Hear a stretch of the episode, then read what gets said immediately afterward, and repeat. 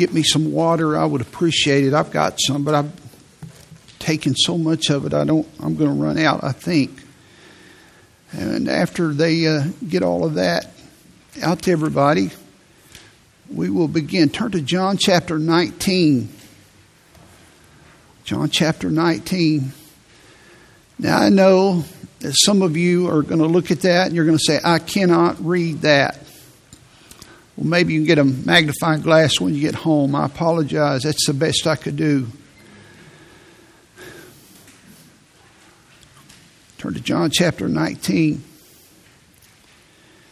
I've told you for years that the most important spiritual discipline is Bible reading because the Bible is the foundation of your prayer life, the foundation of your worship, the foundation of our evangelism, foundation of our discipleship. And so we need to know what the Bible teaches.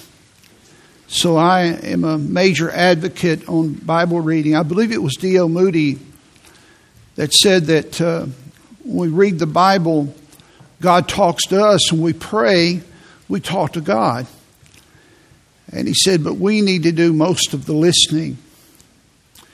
Basically, what he was saying is, is Bible reading is more important. He wasn't demeaning prayer. Uh, prayer is hugely important.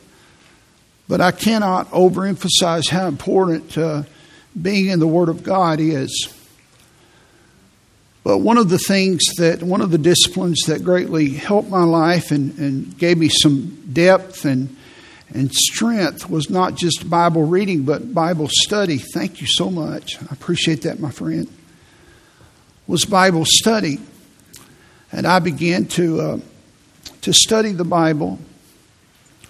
And you say, well, what course did you take? Well, early on, I didn't take a course. I learned to, to study the Bible by listening to people and as I listened to people, I learned to, to study the Bible. I learned uh, by what they were saying, and I would pick up statements. I don't know who said this, but they said if you, if you give a man a fish, you feed him for a day. But, but if you teach a man to fish, you feed him for a lifetime.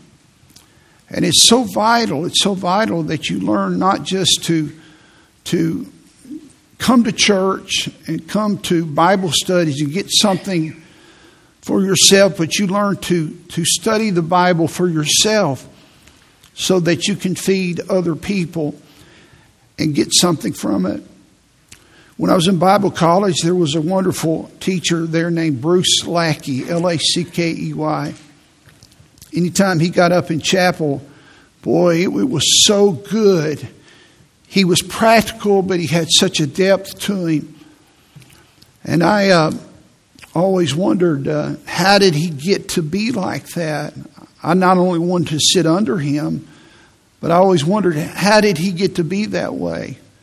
It's like reading books. If I, I find someone that wrote a good book as an author, I'll, I'll buy something else they wrote. I figured, well, if if they have that kind of a mind and they're studious, they probably wrote some other good books. Well, my, uh, my senior year, Dr. Lackey was teaching a course called Methods of Bible Study. And I gladly took that course, and boy, it was so good, and it, it helped me and further established my, my heart to want to study the Bible. One of the uh, words that is crucial to you as a Christian is the word heart. H E A R T, the word heart. It is easily one of the most important words in the Bible and one of the most important discoveries that you will make to know what that word means and why it's important. This week I, I looked it up. It's used over 800 times in the Bible. It has a couple of applications, but to simplify it this morning, uh, basically, it has the idea of your mind, of, of the inner person. And, and, simply, it means primarily, there are other applications, but primarily, it's the way that you think. And God's primary focus on you is not your behavior, but it's your heart. It's what you think about because what you think about determines your behavior. Your heart determines your behavior. And one of the areas that God warns us about is being confused. God doesn't want you to be confused. To be confused is to be uncertain, to be unclear, to be mistaken.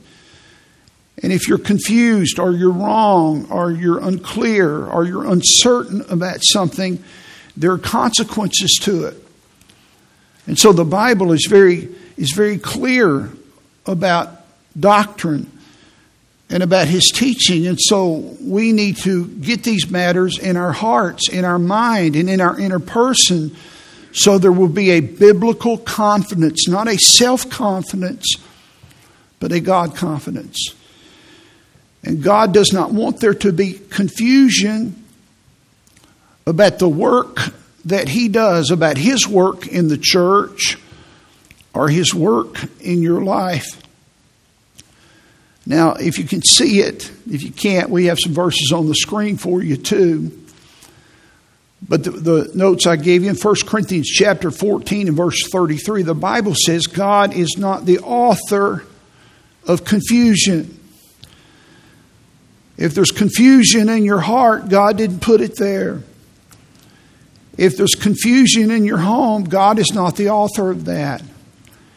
And contextually, when he uses this, he's talking about a local church. When there's confusion in a church, and there was at the church of Corinth, God did not put it there.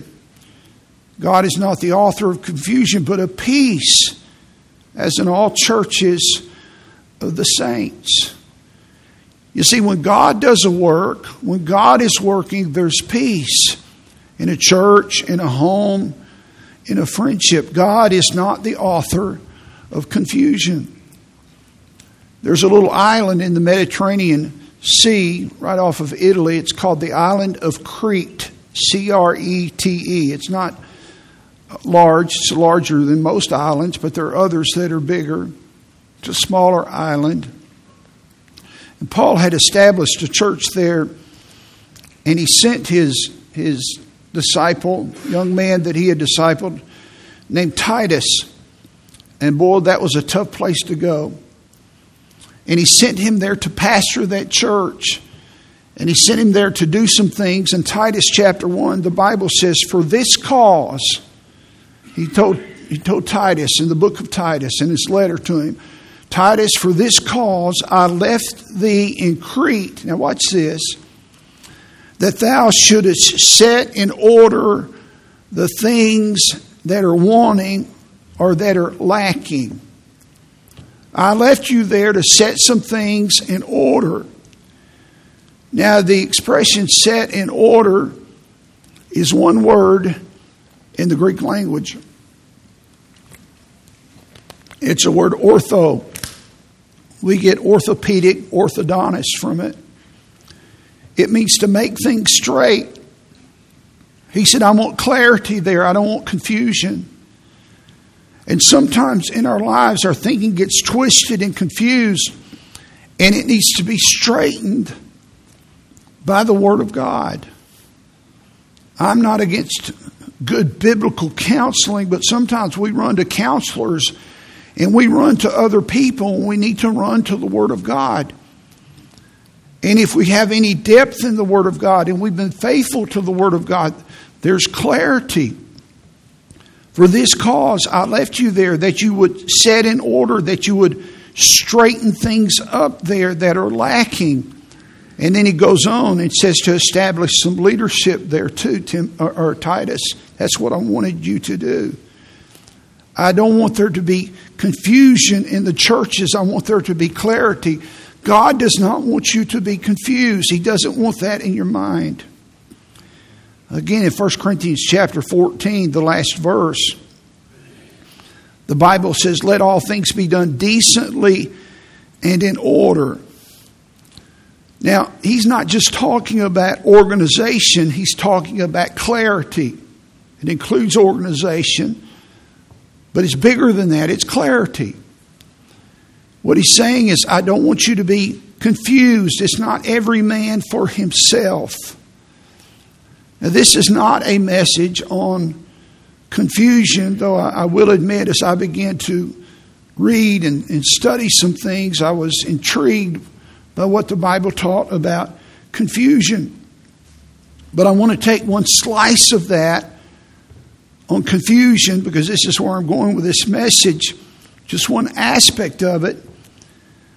And here's where people are confused today, and then we're going to get into the message. Many people, in fact, the majority of people, are confused on what a genuine Christian is like today. When they think about what a Christian is, they're confused about that. Unbelievers are. But many Christians, people that have genuinely been born again, they are confused about what a Christian is. God does not want there to be confusion about that.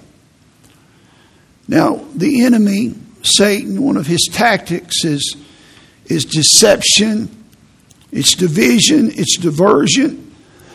and he loves to put confusion in your heart, uncertainty in your mind, and a lack of truth in your, in your pathway. He wants you to be confused.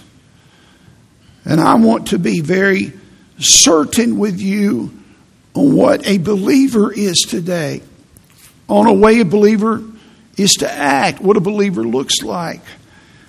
And here's what happens whenever you accept a standard that is false, if your measuring standard, if you get, if you're cooking something and, and the measuring cup or the spoon is wrong, then the recipe is not going to come out very good. The cake is not going to come out good because the standard is wrong. And then, if the primary standard that you have is wrong, everything else that you measure off of that mark is going to be wrong. And I think sometimes that we have bought into uncertainty and confusion well, that's what a Christian looks like, is they attend church all the time. Well, a Christian ought to attend church faithfully. But that's just a, a sliver of the piece. Christianity, its expressions and what God's people are to look like is given to us in the Bible. And many of you are here today, perhaps, and you you grew up with a caricature of of what Christians look like. And you meet people sometimes, like I do, and you begin to talk to them about the gospel.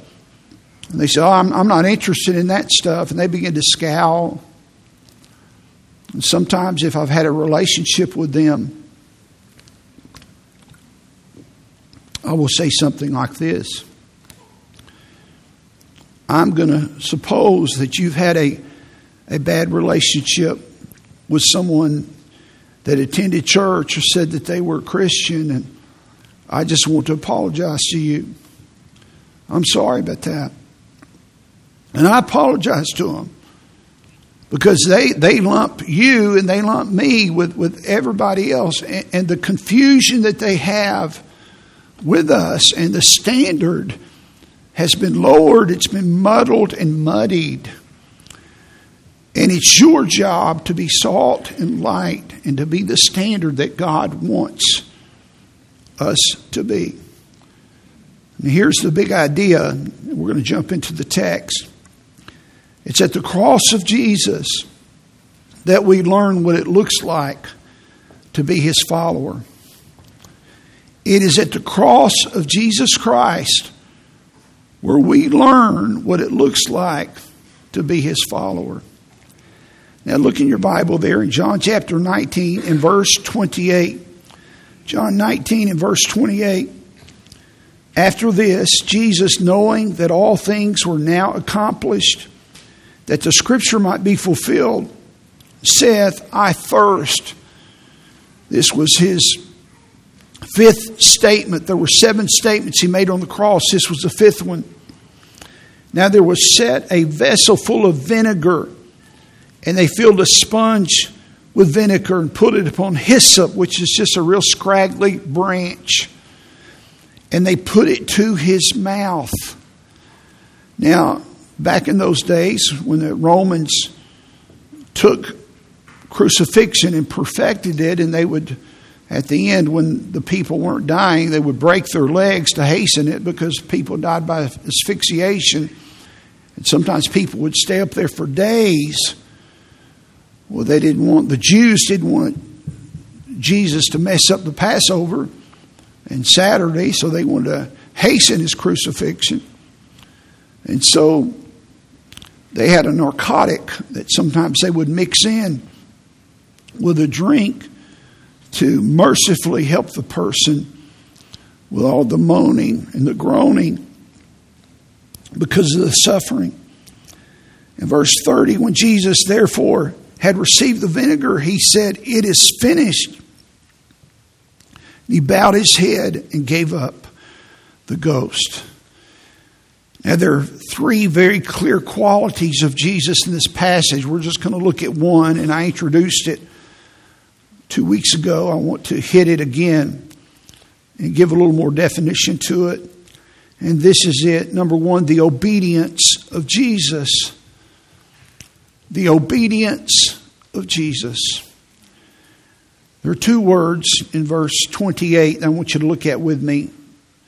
John 19, 28, knowing that all things were now accomplished and that scripture might be fulfilled. Notice the word accomplished in the word fulfilled. The word accomplished means to, to check off something like you have a to do list. Okay, that's accomplished, that's accomplished. The word fulfilled means to finish something without flaw to perfection. When Jesus, listen, when Jesus was on the cross, he was about accomplishing and fulfilling. He was not a victim. He was there within the will of God, and everything that Jesus did in his life, even until he died and he rose until he went to heaven, was to fulfill the perfect will of God and was according to the Word of God. He came to accomplish the will of his Father and to, and to fulfill the Old Testament scriptures and prophecies. In Psalm 69, verses 20 and 21, the fulfillment of that scripture is given to us. Reproach hath broken my heart. Now, David wrote this, and he meant it for him, but it was applied to Jesus. Reproach hath broken my heart. I am full of heaviness. And I looked for some to take pity, but there was none. And for comforters, but I found none. Now, here it is, verse 21. They gave me also gall for my meat, my food, that is poison. Gall is poison. And in my thirst, they gave me vinegar to drink. And Jesus, now get this, Jesus was attentive to the will of God. Just a few minutes before he died, in fact, we read the sixth statement there, verse 30, when he said, It is finished. He's going to die. And just before he dies, just a few minutes, maybe not even a minute, he says, I thirst. Now, why would he, why would he, he say, I thirst, when he's just about to take his last breath? Now, get this. Because he had to accomplish the will of God and fulfill the scripture. He was being obedient to Father's plan for his life. Now, I gave you this last time, but I want, I want to hit it again because this is so crucial. Notice in verse 28, after this, Jesus knowing, knowing that all things were now accomplished, knowing. The word knowing there means a knowledge that comes from awareness. It's not intu- intuition, it's awareness. He's gathering some things. He knows this. This is the time. This is the time. I want to ask you a question this morning. Do you know God's will for your life? Are you fulfilling God's purpose for your life? Do you know why God made you? Are you accomplishing God's design for your life?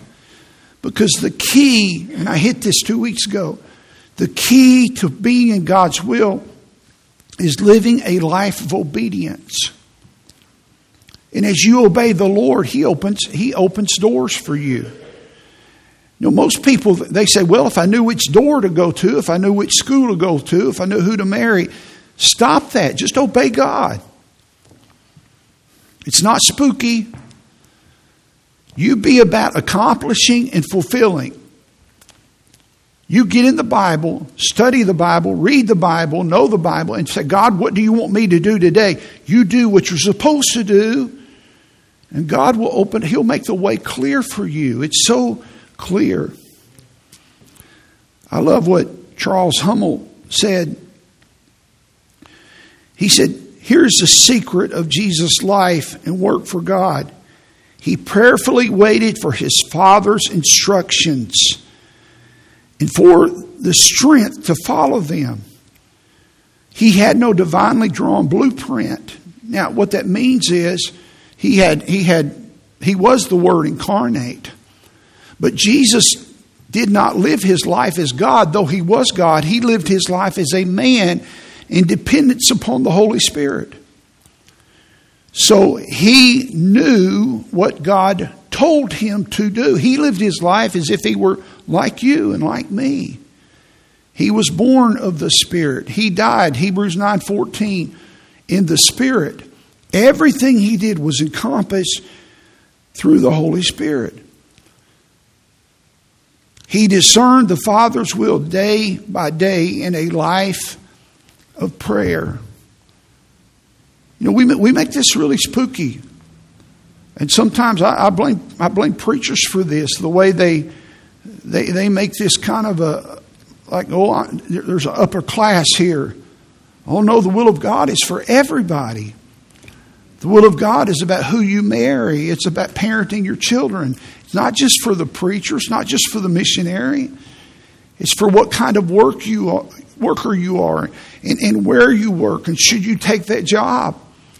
But sometimes you're struggling and you're struggling and you're struggling to find it when God says, I'm not going to tell you until you do what I told you to do yesterday and last week and last year. And you're going to struggle with some darkness until you deal with the light. Henry Blackaby said this Boy, this is powerful. Our difficulty is not that we don't know God's will, our discomfort comes from the fact that we do know His will, but we do not want to do it. Well, that's the truth. You will never know the will of God that you don't know until you do the will of God that you do know. You see, most of us are concerned about the where of the will of God. Where am I supposed to live? Where am I supposed to go to school? Who am I supposed to marry? But you're not concerned about the what of the will of God. What are the commands? What are the principles? What am I supposed to be doing? If you will be concerned with the what of the will of God, the where and the who and the rest of it will clear up for you. You know, I've taught this even in counseling with people, and I've had people get upset with me. And they say, well, I, I, I've tried that and it doesn't work. And I'm careful because I don't know their life, but it's worked for me. And it's biblical. It's biblical. This is biblical. Something's wrong. And sometimes God is saying, wait. By the way, wait is an answer. He's saying, You're not ready for this. If I give it to you, you'll tear it up, you'll mess it up. Don't, don't hasten it. Proverbs chapter 3, 5, and 6. Trust in the Lord with all thine heart. Lean not unto thine own understanding. Now look at it. In all thy ways acknowledge him, and he shall direct thy paths. Acknowledge him, and he shall direct. The word acknowledge there means to come to an understanding by personal experience. May I ask you a question today? Have you acknowledged the Lord today? Have you acknowledged Him? Have you acknowledged Him yesterday? Direction is based on walking with God. You know, we want the last part. He shall direct thy paths. You want God to, well, acknowledge Him. Quit worrying about the direction and worrying about acknowledge Him. God, I, acknowledge you. I love you. I want to know you. And all of a sudden, benefits and open doors and things will happen in your life that you'll say, How did that happen? Why does it happen for him and it's happened for her? Because you need to acknowledge him. And you say, Well, I am. Well, keep on. He's trying to deepen your life. God wants to know you. Listen, listen carefully. I want to give you a statement that is so helpful. You are the will of God. You are the God loves you. It's not a place. These young preachers, they're concerned, well, where am I supposed to go? And, and what kind of church? Stop, stop. You are the will of God. Are you mature? Are you kind? Do you have some depth to you? You are the will of God. You become a, a man of God. You are the will of God. And once you get there, I'll, I'll move you. Acknowledge Him in all your ways, and I will direct your paths. Paul was going to go to Jerusalem, and his buddy said, Oh, you don't want to do that. You're on a wanted poster up there, and it's not good. They're to, they're to take your life. He said, Don't do that, Paul. Acts chapter 20 and verse 24. Paul said, But none of these things move me. He said, That doesn't bother me. Neither count I my life dear unto myself, so that I might finish my course with joy. The word course there is, is a track that you run on. He's using an athletic metaphor. Sometimes people say, Well, I, they just talk about sports all the time. Well, you're going to cut out a lot of passages in Paul's epistles. He talked about boxing and wrestling and track. He talked about the Olympics. He said, I want to finish my course with joy. This is my course. This is my this is my event. And I want you to pay attention to this. He didn't say the course, it's my course.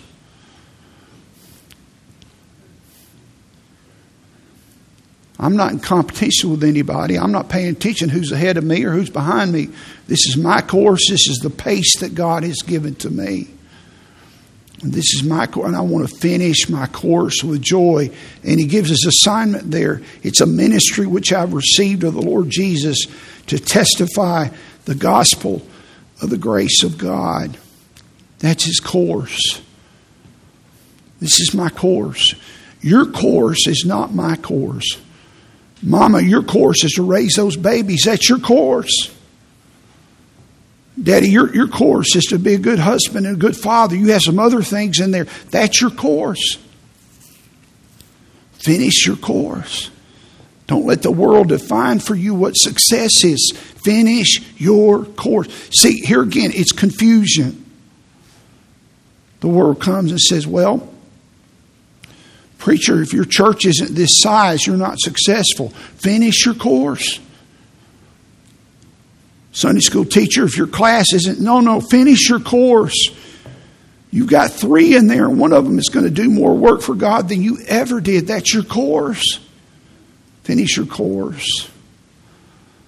Don't let the world, not the world, the Bible talks about being conformed to the world. It means a philosophy. Don't get confused with all that clutter. Get clarity on it. Finish your course. What was Paul thinking about at the end of his life? 2 Timothy 4 7. He said, I have fought a good fight. I have finished my course. And he says the very same phrase, my course. This is so simply profound and profoundly simple. It'll free you up. It's my course. This is my wife. These are my kids. These are my grandkids. This is my course.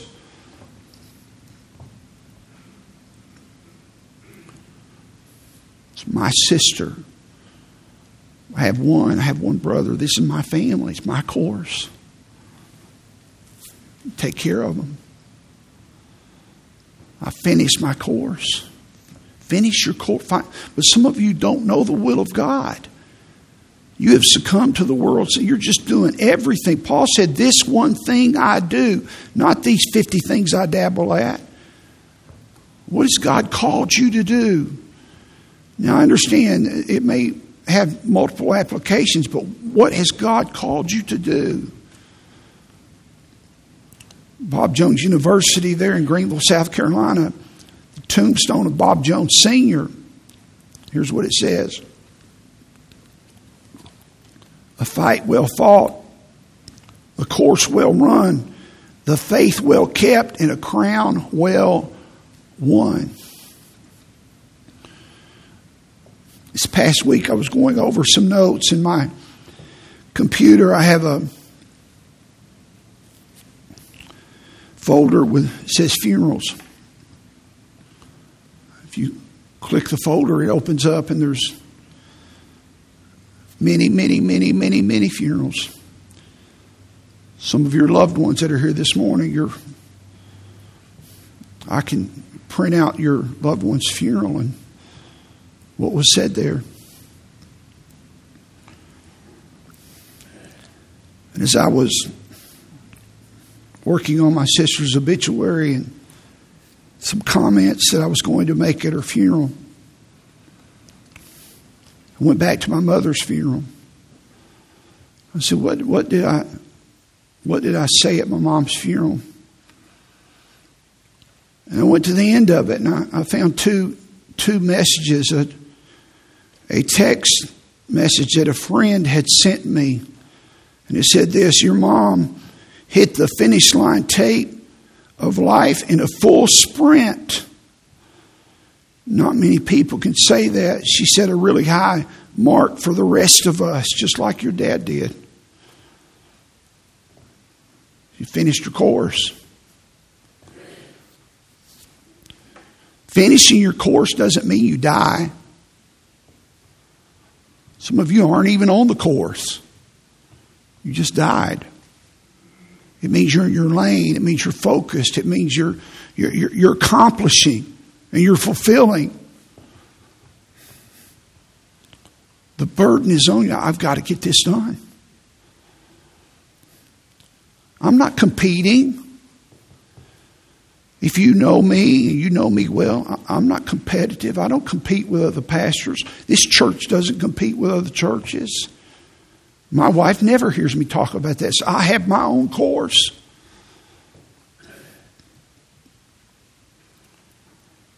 Another friend told me, Rick, speaking of my mom, your mother lived until she died. Uh, he wasn't talking about the breath of life, he was talking about living, accomplishing, and fulfilling. She lived until she died. And my sister lived until she died. What are you living for? Are you just going to exist? And you say, Well, I would if I knew it. Well, you do know it. Do what God has already told you. What are you going to do with this sermon? What are you going to do with last week's and the week before? It is no wonder. It is no wonder that you don't know what to do when you, you, you know, we're educated beyond our obedience. Paul's greatest fear was that he would be un, unusable that there would come a time in his life when God couldn't use him. 1 Corinthians chapter 9 and verse 24, he said, Know ye not that they which run in a race run all? They all run in the race. But one receiveth the prize. Now I want to stop here and say this because this is important. He is not talking about salvation, he's talking about service. And he's talking about serving with a view to a reward. Because some people take this text and they say he's talking about salvation. Salvation is not based on works, you get saved by the grace of God. In this text, he's talking about I'm running my course. Run that you may obtain. You don't obtain salvation, it's a gift. I, I, I want to earn a crown to cast at Jesus' feet one day. He's talking about service and rewards. Every man that striveth for the mastery, that means that uh, the mastery means I'm good at what I do. And, and I, I, want to win my race, my course, not beat other people, not gold, silver, and bronze. There's not going to be, it's, I want to win a gold for Jesus. Nobody else will be a judgment seat but me. Is temperate in all things. That means disciplined. It means you turn the TV off, you put your phone down.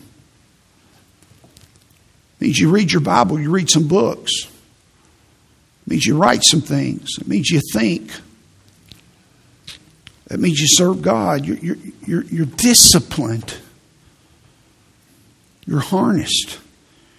Now, they in the world, in the secular world, the secular races, they do it to obtain a corruptible crown. It was a laurel wreath, some flowers, and those were valuable. They honored that, but it was going to die.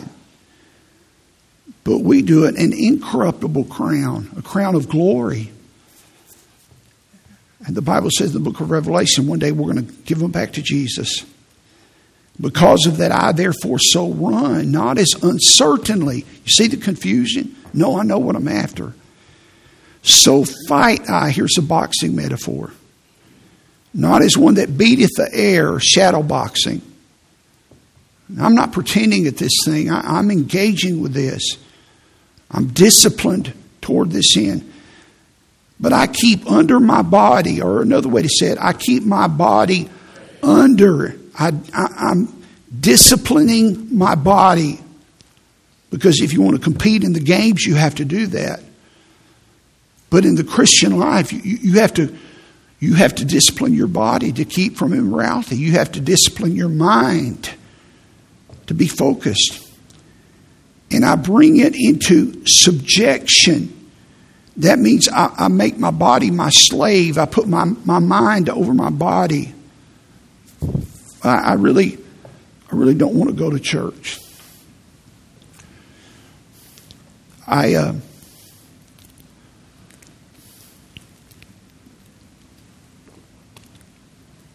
went into, stood by my sister on Tuesday and told her goodbye and held her cold hand and we buried her. We had the service on Wednesday. And on Monday, I was my tank was empty emotionally. And I told Paul, I said, I can't preach Sunday. There's nothing here. I can't do it. And uh, Daniel's going to be out of town. I'm, I'm going to call somebody. I'll be here. It's not that I didn't want to come. I, just, I don't have anything to give. I made a couple of calls, and after that, I realized I'm not going to get anybody. And I said, Lord, you're going to have to help me. And I reading these verses. Okay, my mind, Lord, I, I just you you you help me. You said you would. You help me. I keep my body under. It's weak. It's frail and I bring it in discipline. I, I make it a slave for a time. It needs to rest some. Lest that by any means, when I have preached to others, I myself should be a castaway. I remember when I was in uh, high school, I had a, an adult that wanted to debate me all the time about doctrine. And he believed you could lose your salvation. And he said, Well, the Bible teaches us. I said, No, the Bible doesn't teach you can lose your salvation. Once you're saved, you can never lose it because God promised it. And it's by grace. And so he went to 1 Corinthians 9 27. Lest I had preached to others, I should be a castaway.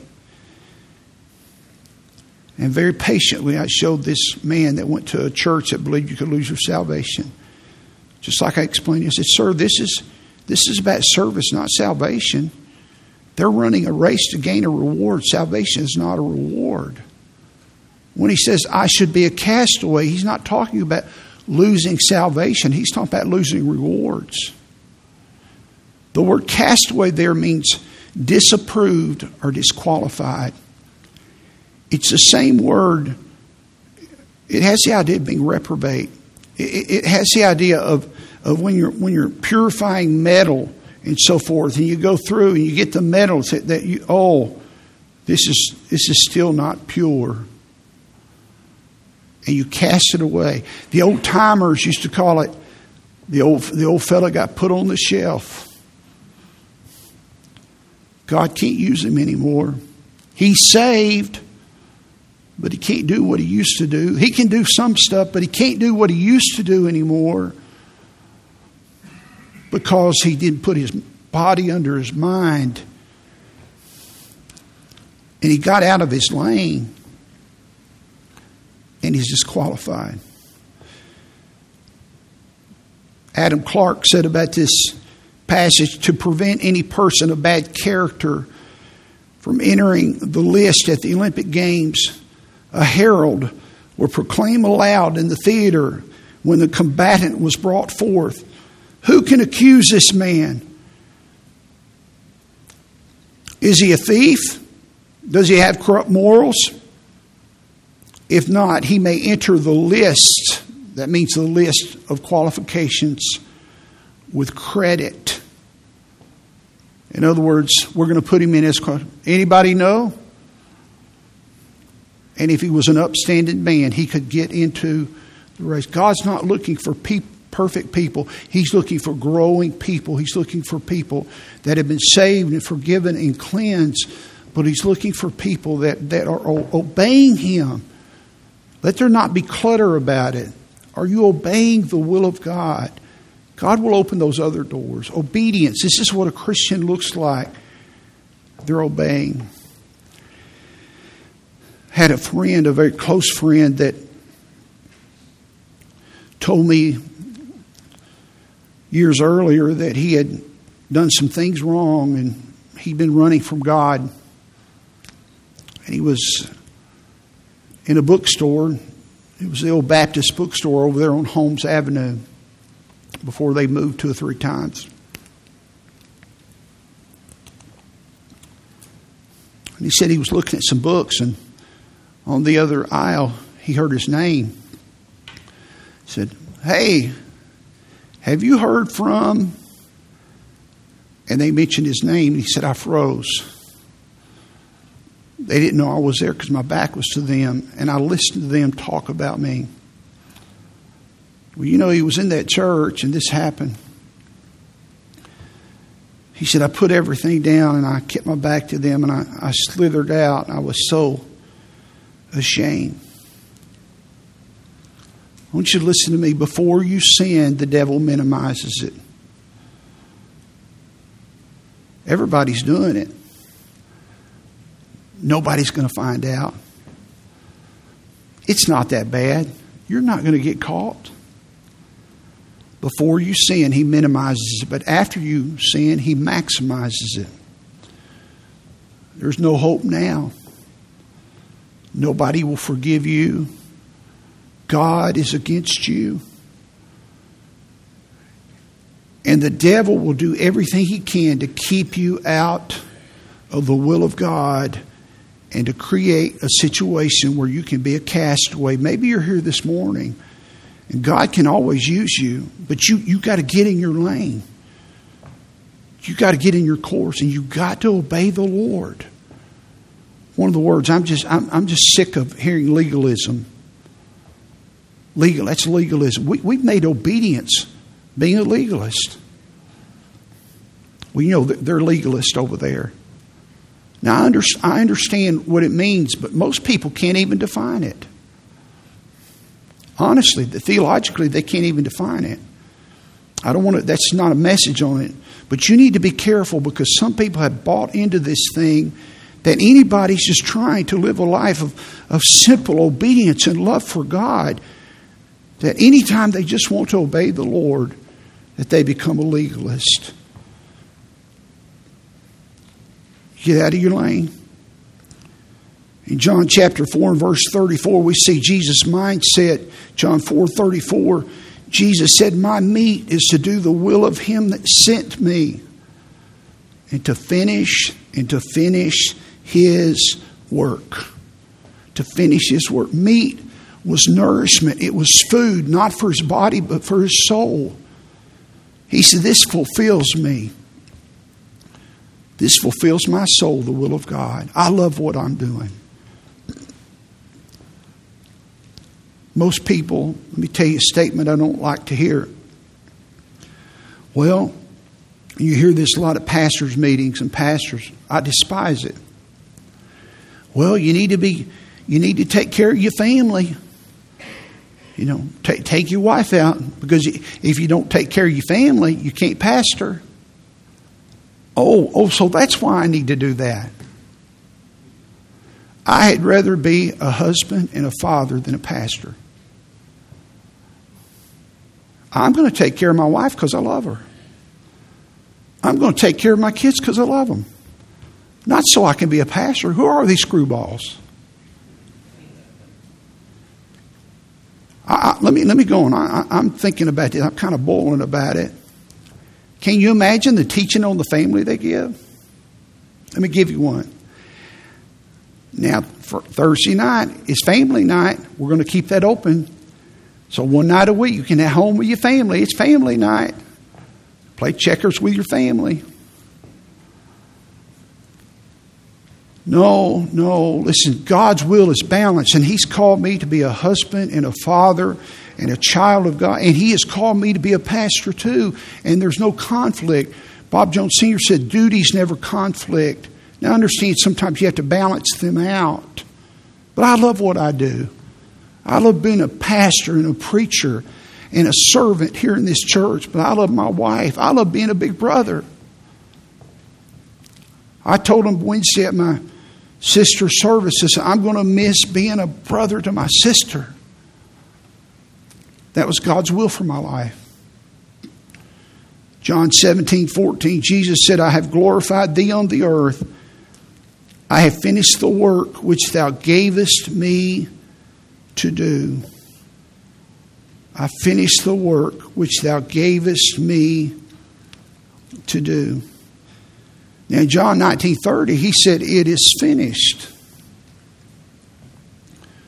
It is finished. Well, that was the work of redemption. What is the work he's talking about here in John chapter 17 and verse 13, or 17 and verse 4? It is the work of working with the 12 because this is a prayer he prayed the night before he was crucified. I finished my work. What tasks are you accomplishing within the will of God? What are you fulfilling that God has given to you?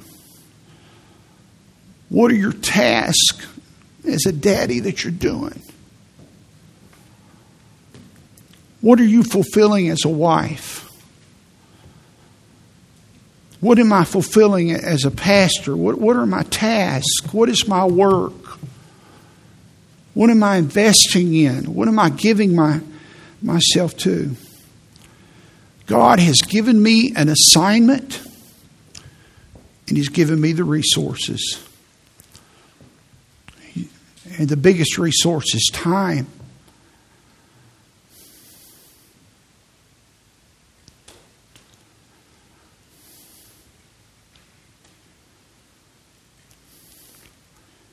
We went back in the bedroom on Wednesday night a week ago.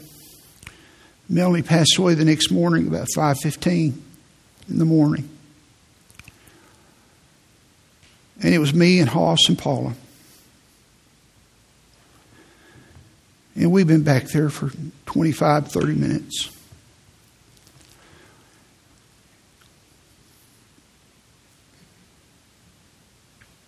I spent 64 years with my sister.